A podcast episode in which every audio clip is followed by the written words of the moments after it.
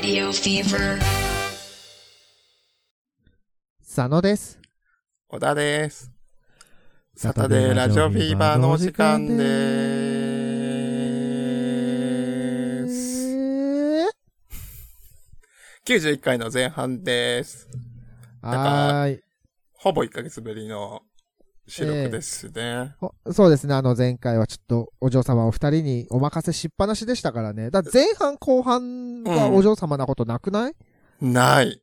なかったよね、これまで。なんかあんなに居座ると思わなかった。本当に。まあでもお嬢様って全員嵐。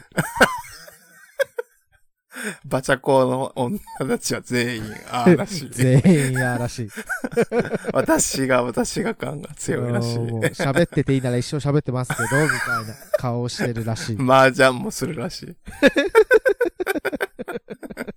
まあ一説によるとですかね。噂程度ですけども。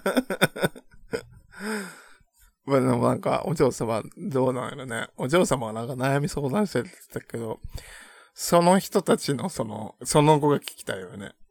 あー、なんかね。ちゃん、なんかその、ちゃんとそのお嬢様のアドバイスが、適切にかなってたらいいんやけどね。いいんやけどね。まあでもお嬢様アドバイスだったから、その、相談した人たちは多分お嬢様ではないじゃないですか。そうやな。だからちょっとそこが、ギャップがね、生まれちゃってるかなとかは思うかな。またちょっとね、進展あれば。でもらえればなと思います。で、えっと、きゅうじゅういっかいのテーマというか、もう本当にマジでお便り、たくさん回っててですね。えー、ありがとうございます。で、なんかこう、最近また聞いてくれてる方が増えてるなっていう感じで、はい。お便りが、うん、なんでだろうね。わかんない。わかんない。まあでもね、こう、おなじみの人とか流行ってますからね。ええ、とかがさ、こう送ってくれるのもすごい嬉しいねんけど、そのまた別の層というかさ、うんはいはい、なんかこう。そうですね。はじめましてですみたいなね、お便り、ね。そうそうそうそうそうそうそうそう。結構立て続けきてるから、なんかまたね、こう、いつ聞いても、どの時期から聞いても、フル、そのフルスロットルの下ネタっていうのを維持していきたいね。そうですね、本当に、本当にその、ルーレットで決めた回、どの回聞いても、うん。チンポのことを喋ってたいですね。そう、そうね。なんか、僕たちだけの回とかは、あれじゃん、あのほら、別々でさ、取らざるを得なかった回とかあるじゃん。ああ、はいはいはい。あれは基本、ちょっと、捨て会っていうか。まあね、お便りを読んでもないし。ずっと聞いてるね、人たちにとってはちょっと、なんか特別というかさ。あのーね。箸休めと言いますか。あ、そうね。ずっとね、下ネタ聞くのもな、あれやしな。そうそう。そういう時もあるっていう。一応ね、こう、真人間なんだよということをアピールしてる回ですね。ああいうのは。そうやな。なんか、普段はマジでさ、下ネタ喋ることがないから、はい。収録の時に、切り替わるというか。ドバッとね。そうそうそうそうそう。下ネタを喋る小田急線になるみたいな感じだよな。うん。全然、ないなぁ。ゲームしてて、白熱してた時とかに、いや、ないなぁ。チンポチンポチンポチンポって言うことないの？チンポやんみたいな。まあ、ないわなぁ。ないなぁ。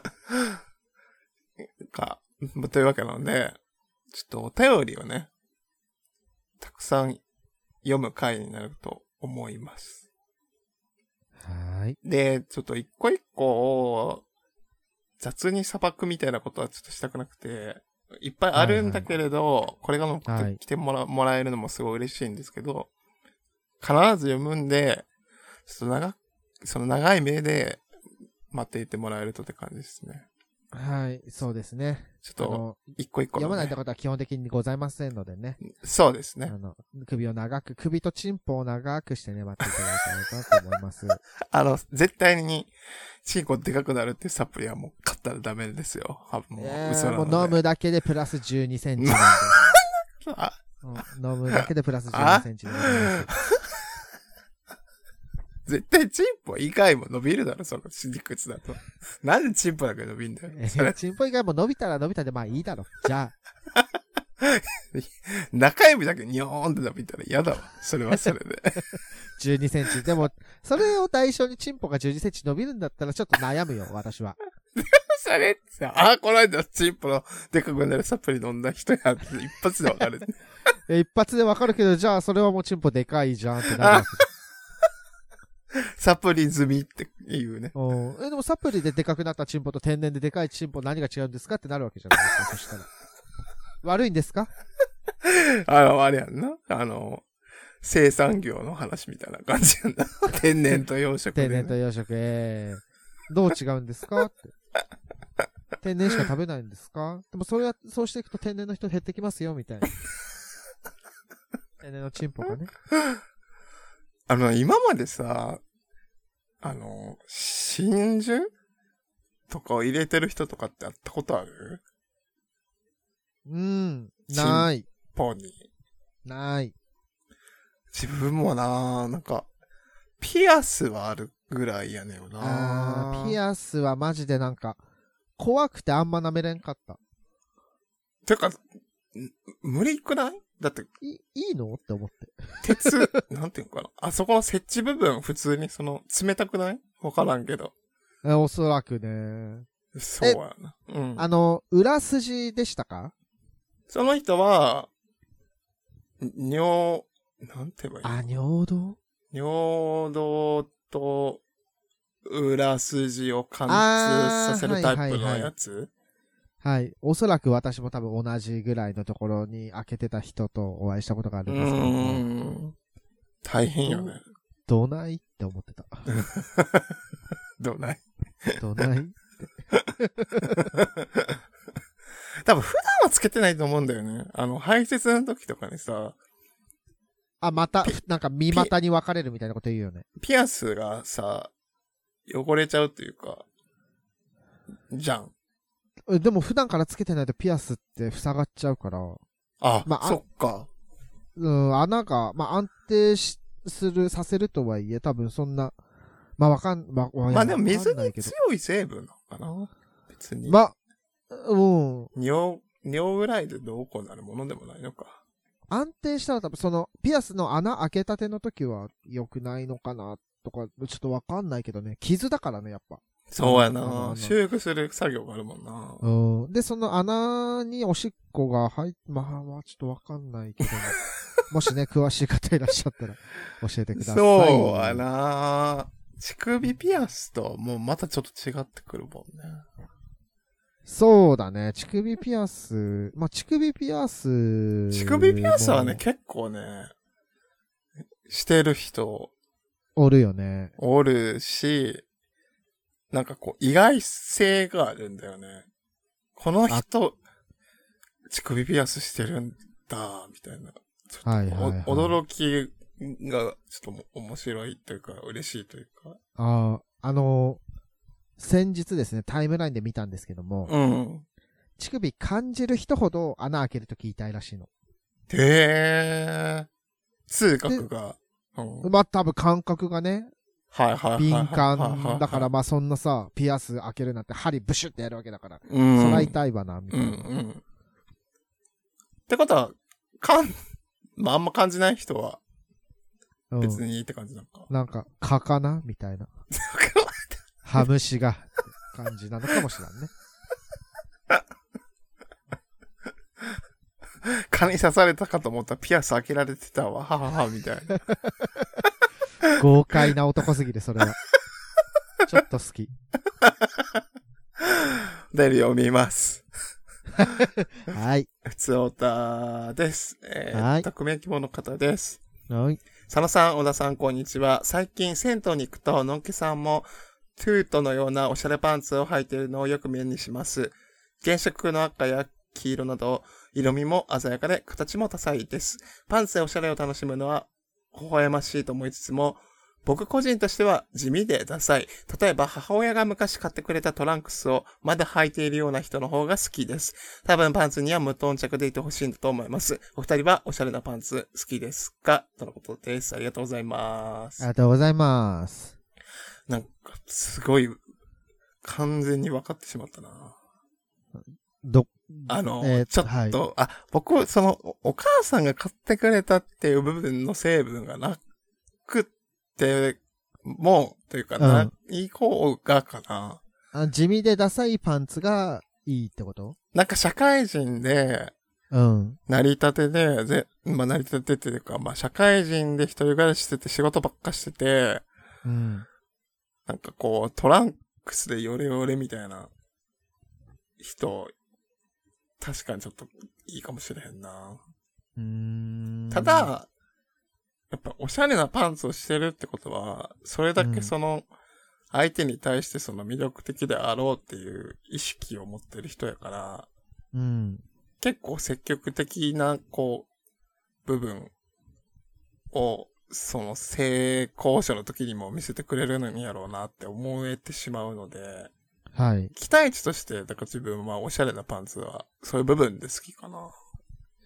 まあね、だっておしゃれなパンツ履いてるってことはもう誰かに見せるぞ、見せるぞ、見せるぞ、見せるぞというつもりで履いてるわけですもんね。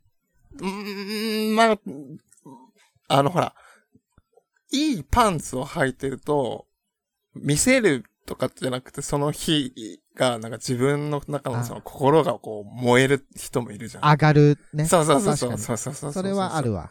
そうか。なんか、ど、まあ、二つあるだろうね。その、相手を魅了する用と、自分を鼓舞する用と。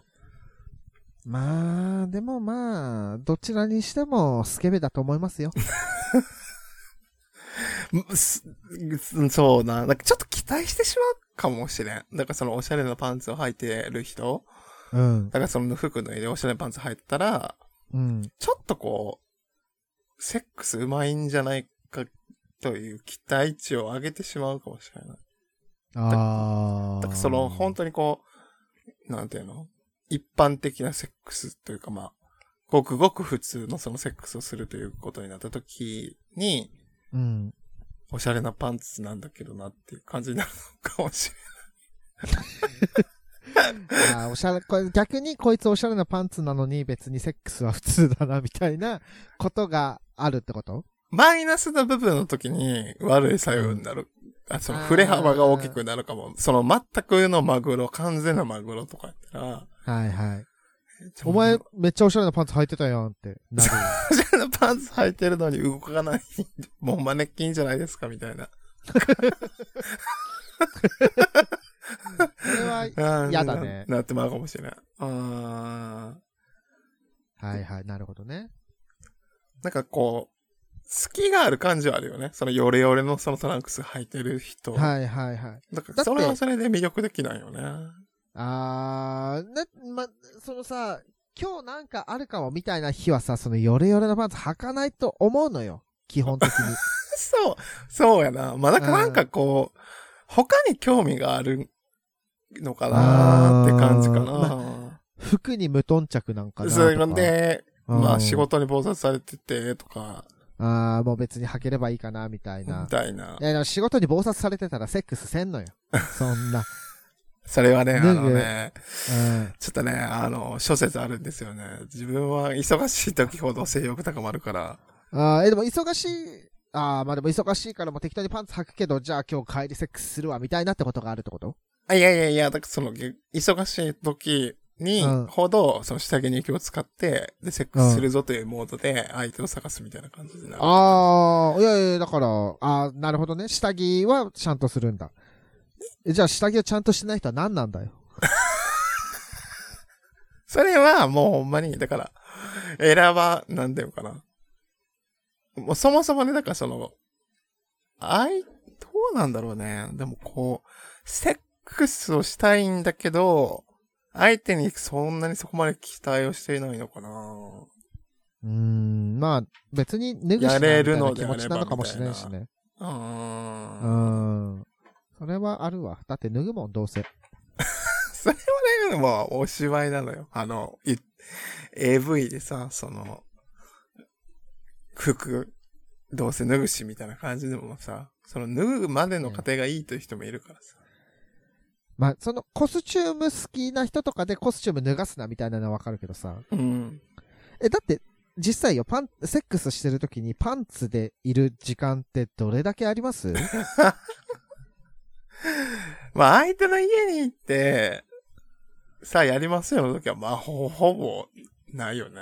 ないよね。パンツ一丁でこう語り合う時間っていうのはないから。ないよね。そのズボンだけ脱がしてじゃあパンツでちょいちょいちょいみたいなことないよね。うーん、なんかこうあとは部屋を明るくする暗くするあ問題もあるじゃん。はいはいはいはい。そういう時はこうなんだろうね、パンツ見せたい派の人にとって明るい方がいいのかもしれへんねんけど。あー嫌なんだよね、私はそのあ明るすぎる場所にするというのが。はいはいはい。もう普通のあの部屋の明かりとかじゃ嫌なんだ。そうやな、なんか暗い。もう本当にその寝室っていう感じのところがいいな。え、豆電球まであのー、ああそうそうそうそうそうそうそうそうそうそうそう、間接照明とか。はいはいはいはい。そうそうそう。なんかこうモードが切り、照明によってそのモードを切り替えてるって感じがある。ああ。たださ、そのベッドにおるやん。うん。まずベッドにいて明るい時、えじゃあもうベッドに行く前に電気を消す？いや、えー、いやするときじゃないかな。服脱ぐときじゃない。どの段階で、あじゃあ服を脱ごうかってなったときに、うんうんうん、家主が立ち上がり電気を消す。うん。じゃないかな。参考になります。えもうどうなん？そんなあれ？もう最初から別に関係ない？なんでもいい。うん、電気あるなし関係ない別に。もう電気あるなし関係ないね。ああ。明るくても別に。明るくても別にいい。うん。ああ。どうなんだろうね。自分の体にコンプレックスあるからかなと思ったけど、それもまた違う気がするな。うーん。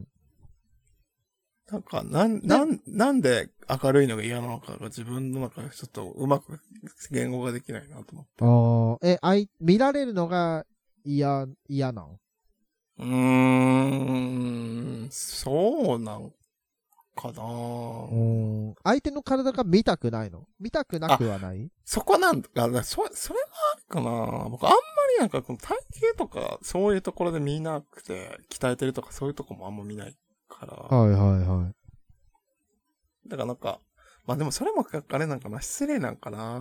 いいパンツ履いてるのに、うん、そんな興味示せへんっていうのもなんか失礼かな。あ確かにね、もし相手がさ、めちゃめちゃいいパンツ履いてて、うん、今日自信あんだよな、みたいなつもりだったのに、もうすぐ電気消して、もうすぐチンポ出されたら、うん、ちょちょちょちょちょって思うのかもしらん。面白いチンポみたいにならないと思うんだよね、多分。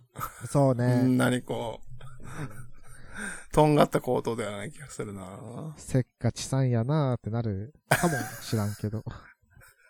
最近あの、関西弁アウェイの人めっちゃハマってんねん。家の中で。わかる？関西弁アウェイの人。わかんないわかんない。なんかあのー、グラビアアイドルの人で、うん。関西弁のその、あいうえを言うっていうのがあって、はいはい。清水愛理さんっていう方なんだけど、おうおうおう、その人がそのあいうえおで言うね。うん。言おうか？じゃあ僕関西の人だから。うん。関西弁あいうえお、えー、権利は清水愛理さんにあるんで、よかったら清水愛理さんコラボしてください。もし聞いてたら ディーエム ください。はい、じゃあ行くね。あかん。いやや。映ってしもった。ええやん。やっぱり男の子やな。っていうこの関西弁アウェイを。このさ、男の子やなっていうのがさ、めっちゃ好きなんよね。なんかもう、ビンビンになってるのを見て、うん。っていう、なんかもうシチューがもう見えるじゃん。もうね、ありありと見えるね。あかんっていうのもさ、なんかもう、それこそこう、まだ、こんな時間帯にとかさ、こんな場所でとかさ、うん、シャワー浴びてないのにみたいなね。いやいや、もうさ、なんかこう、じゃあもう時間も時間だし、終電になっちゃったから、もう今日はお開きにしようかっていう時とかに言うみたいな。あ、え？それはセックスしてないの？これ、あいうえおはね、どうなんだろう？全部がセックスじゃないと思うんだよね。その、男性を、全部がセックスだと思ったで、うん、落とすためのそのテクニックというか、あーあーじゃあセックスの前のテクニック、男の子やなっていうのもなんかこうグッとこう引き寄せてくれて、でこうすさりげなくなんか車道側に立ってくれたっていう時とかになんか使ってるみたいな動画があって。へー、あー。だからなんかこう解釈は自由やねんけど、自分たちはこうやっぱり男の子やなっていうのは、そういう風な時に使いたいっていうのはあんねんけど。あー、なるほどね。まあ、し、そのまあセックスにも応用できるしで、すごい汎用性の高い、ね。そうそうそうそうそうそうそうそうそうそうそうそう。はいはいはいはい。なんかまあ、博多の人とかさ、なかなか九州なまりとかもさ、多分あるんやろな。九州なまりあいうえおとかも。ちょっと聞きたいなぁ。あー。まあね、九州は、さ、さしすせそかなとかね。うん。でもまあ、すがちょっと、すかんと水筒とでにかい出てきちゃうから、そうか。ちょっと、まあまあね、何回言ってもいいんだけど、別に。別にね、どの単語をど、どんだけ言ってもいいんですけども。っていう感じですね。あのー、え、結局佐野くんはおしゃれなパンツは好きやん。あ、いや全然好き、好きじゃないというか別にどうでもいい。うん。でも、だそうです。すぐ、すぐセックスするからっていうことでね。そうです。あのーはい、まあでも、まあでも確かにおしゃれなパンツ履いてたらおしゃれなパンツ履いとうなとは思うけど、それで加点につながることはないし、うん、でもその、なんか、例えば、なんかさ、ごめんね。ごめん、こんなこと言って、こんなこと言ってっていうか、その、今ちょっとパッと出てきたのがこれ、あの、イオンで見たから言うんだけど、呪術廻戦のトランクスとかだったら、あ、呪術廻戦のトランクスだなとは思う。この間さ、イオンに行って売ってて、ちょっと迷ったんだよね。でも、いや僕まあ見てないからさ、な、なんとも言えへんけど、うんうん、そのパンツ脱がした時にさ、ビーンっていうのが出てきたらさ、うんうん、やっぱり、領域展開やなって言うんやろ。まあ、そうね、領域展開でしょうね。領域展開フルボッキーということでね。えー、まあ、かま特級呪物やなっていうかね。のどっちかかな。ちょっと迷ったのよね。そうね。あんま聞いてないすぎると、ギリギリとちょっとあれかもね。そう。ちょっとやりすぎかなと思って。そうだ、そう。それはそうやな。確かに。まあまあ、でも、その、このお便りくださった方はさ、母親が買ってきてくれたパンツということなので、うん、もしかしたらね、母親が呪術廻戦のパンツ買ってきたありやろありやろかもしれないから、そう、そうしたら、プラスになるかもしれないな。ちょっとね、どういうような経験ある人がいたら、お便り。ぜひお便りお待ちして、パンツね、こんなパンツあったよっていうパンツね、はい、パンツ体験談お待ちしております。はい、では次のお便りを佐野くんお願いします。ラジオネーム、タナシーノルフランさんからのお便りです。ありがとうございます。小田さん、佐野さん、こんばんは。はじめまして。ただしのルフランです。いつも楽しく拝聴しております。初めてのお便りがこんな内容で申し訳ないのですが、友人などには相談できない性の話があるので、普通と、普通オタとしてお送りしました。先日、大学時代に付き合っていた元彼のエロアカ、かっこツイッターを拝見してしまったのです。ある時、オナニーでもするかとツイッターでエッチな投稿を探し、エッチな投稿をしている人をざーっと見ていたら、ふと目に留まったアカウントがありました。その人の投稿を見ていたら、なんだか体つきが元彼に似ているなぁとぼんやり思い、そう思ったらモザイクがかかってるけど、顔つきや髭の生え方も似てるかも。あれ？この動画の背景に映ってる帽子、元彼も持ってたよなと、次々とパズルのピースが埋まっていき、心臓、心臓がバクバクとなり、いやまさかねと思いつつ iPhone に残っていた元彼の写真とそのエロアカの写真を見比べたのですが、ほくろの位置が完全に一致。どう見ても元彼です。本当にありがとうございました。かっこいにしえのにチャンネラー。それに気づいた時の第一声は、え、どうしよう。円満に別れてからはそんなに頻繁には会ってないものの、普通にいい友人として付き合っている元彼がインターネットに性的なコンテンツを放っている。心臓はバクバクしてあさっているものの、チンコはめちゃくちゃバキバキになってしまったので、とりあえず元彼の動画でにかい抜きました。私もセックスは抜きで、マッチングアプリや発展場で割り切った体だけの関係を楽しむことはそれなりにあります。そもそも元彼とは別れてから何年も経っていますし、ツイッターで性行為の相手を探すことや裏垢を作るのが悪いとか、綺麗事を言うつもりも毛頭ありません。誰でも人には言えない秘密や性癖もあるものだと思います。ただ、どうしても付き合っていた頃の記憶がちらついてしまい、複雑な感情です。大学時代の彼は自身がゲイだということを自覚したばかりで、男性と付き合うのはおろか、性行為の相手も私が初めてという感じでした。勇気を出して告白してくれた時の泣きそうな表情、サプライズで誕生日を祝ってくれたこと、口下手で無口だけど家で二人きりだと自分にくっついて離れなかったこと、照れると目を細めながらうつむく癖。そんな不器用だけど優しかった元彼が、まるで エーブイ のように、僕は変態です！単勝火星チンポ見てくださいと叫びながら陰茎をしごき、射精、潮吹きする動画をインターネットにアップしているなんて。正直、情緒がぐちゃぐちゃです。まるで、信じて送り出した愛娘が都会で変態調教にハマってアヘ顔ピースビデオレターを送ってくるなんて、的なよくあるエロ同人誌です。かなり動揺しているのにもかかわらず、元彼のエロアカを見ていると、チンコがめちゃくちゃバキバキになってしまう自分にも嫌気がさします。別れているのだから厳密には違いますが、寝取られ属性に近いものに目覚めてしまいました。コロナ禍が落ち着いたら、共通の友人を交えた飲み会などで元彼と顔を合わせる機会もあるかもしれません。これからどんな顔をして元彼と会えばいいのやら。お二人は元彼や彼氏、親しい人の裏垢などを発見したり、知られざる性癖を知ってしまったりして動揺したことはありますか？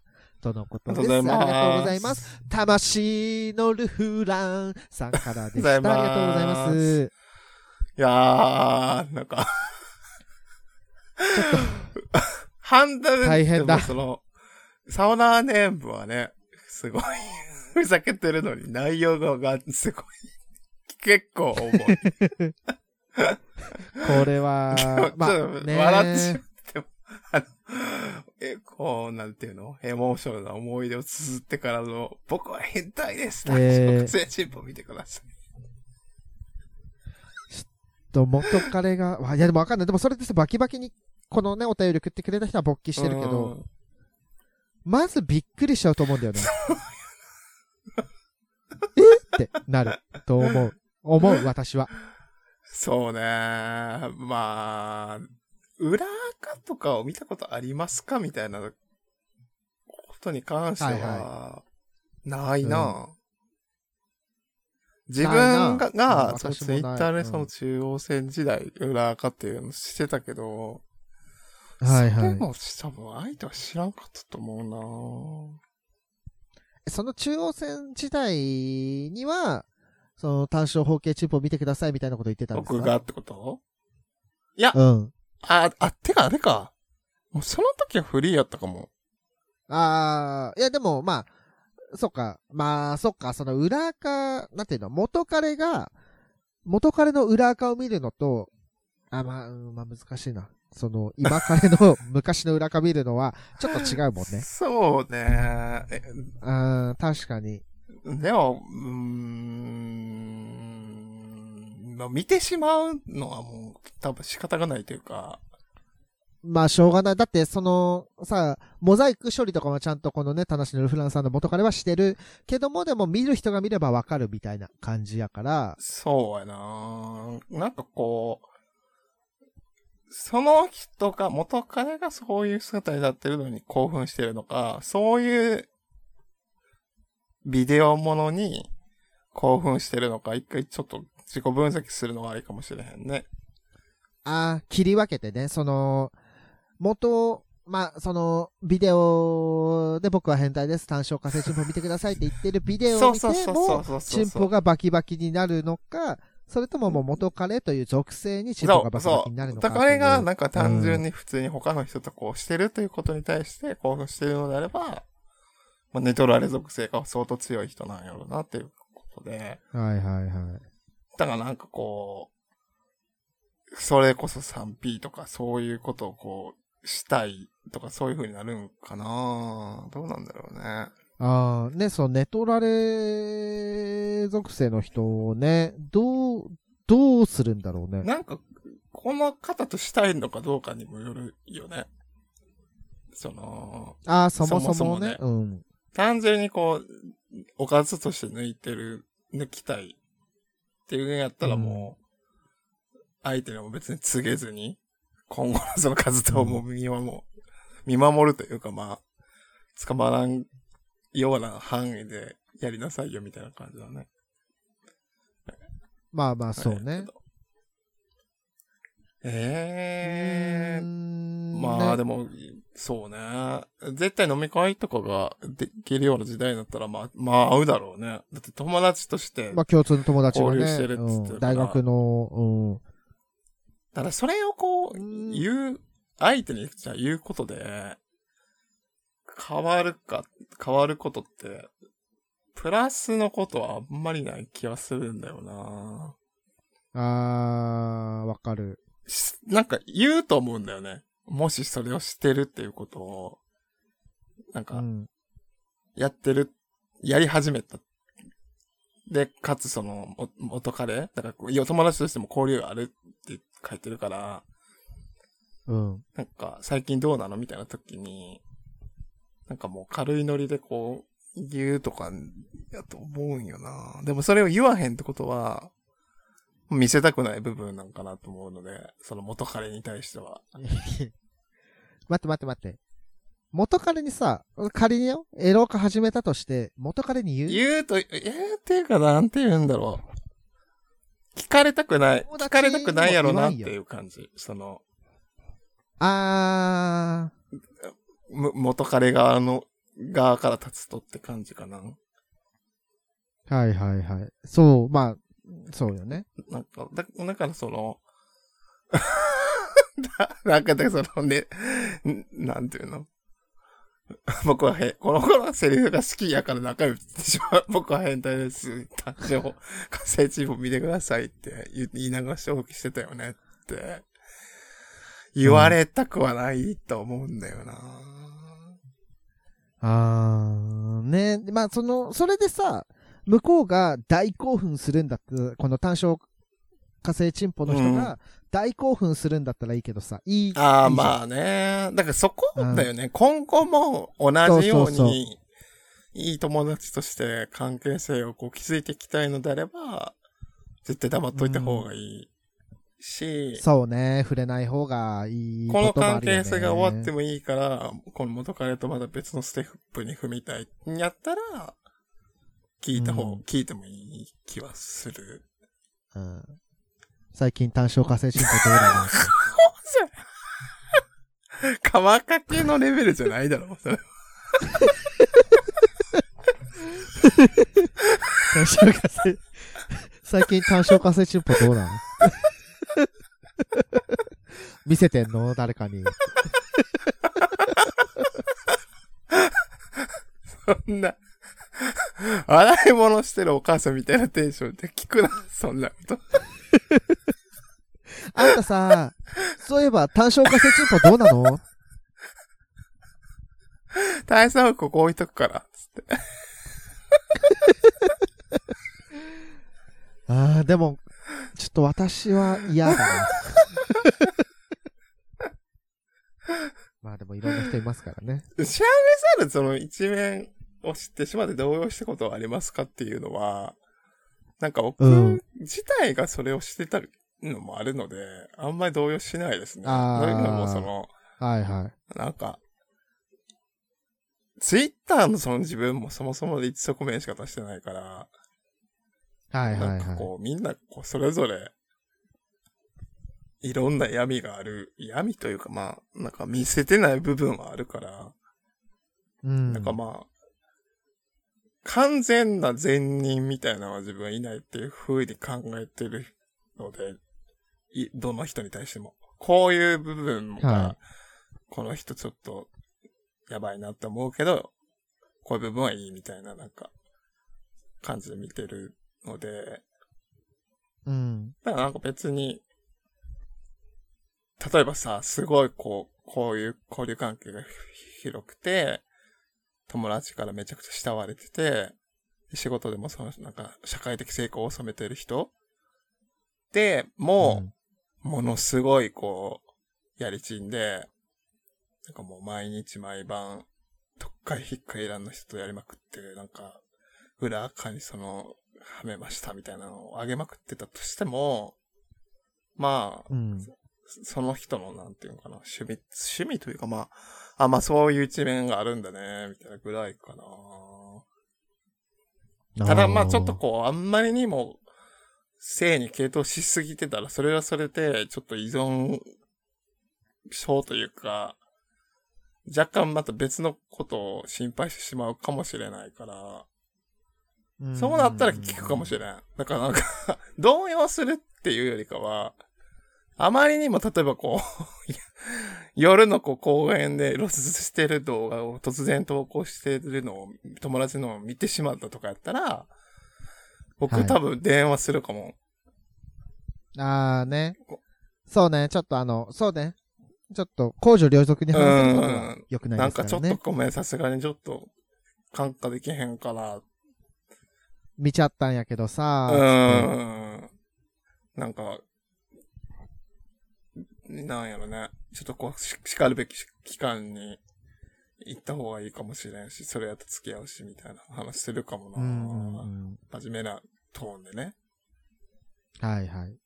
それは本当に、まあ、ちょっと関係性にもよるというかね。まあ、そ, そうね。どうでもいい人だったら、せんからそんな手間をかけんから。そこはそうだね。元彼がとかやったら、まあ、でも、この、方のその投稿で自分がね同じ立場やったとしたら今じゃそういう気なんかっていう感じかも、はい、あんまりそんな動揺せえへんかもあーあーなるほどセックス大好き気なんかなるほどねみたいな感じ。待ってじゃあちょっと今元彼想像してどれでもいいから、うん、どれでもいいから元彼想像してほしいんだけど、うん、僕は変態です単小火星チンポ見てくださいって言ってても何も思わんの本当に何も思わない本当にどうまあ、爆笑はすると思うけど。おーまいまいみたいな。わーおーグラマラスかーいっつって。明け放した話題ね。いやいやいや。なるけど、でも別になんかこう、でもあ、まあ、人ってこう、こういう風に変わるときもあるよね、みたいな感じかな。でもそれがこう、そういう、なんかね、危ない薬にこう手つけるとか、そういう風になってきたら、そこはやっぱりさすがに、もう、切り出すかな。なんか、派手にこう、成功すること自体には別に何も思わへんけど、みたいな感じで。はいはい。あ、なんか、そうね。一個、なんか、ネトラレ属性が目覚めた、わー、っていう感じで、田無のルフランさんが捉えていただいたら、いいなと思うんやけど、でもまあ、ショックやんね。なんかこう、いい思い出が強ければ強い人ほど、触れ幅でかいと多分すごいショックなんやろね。うーん。うーん。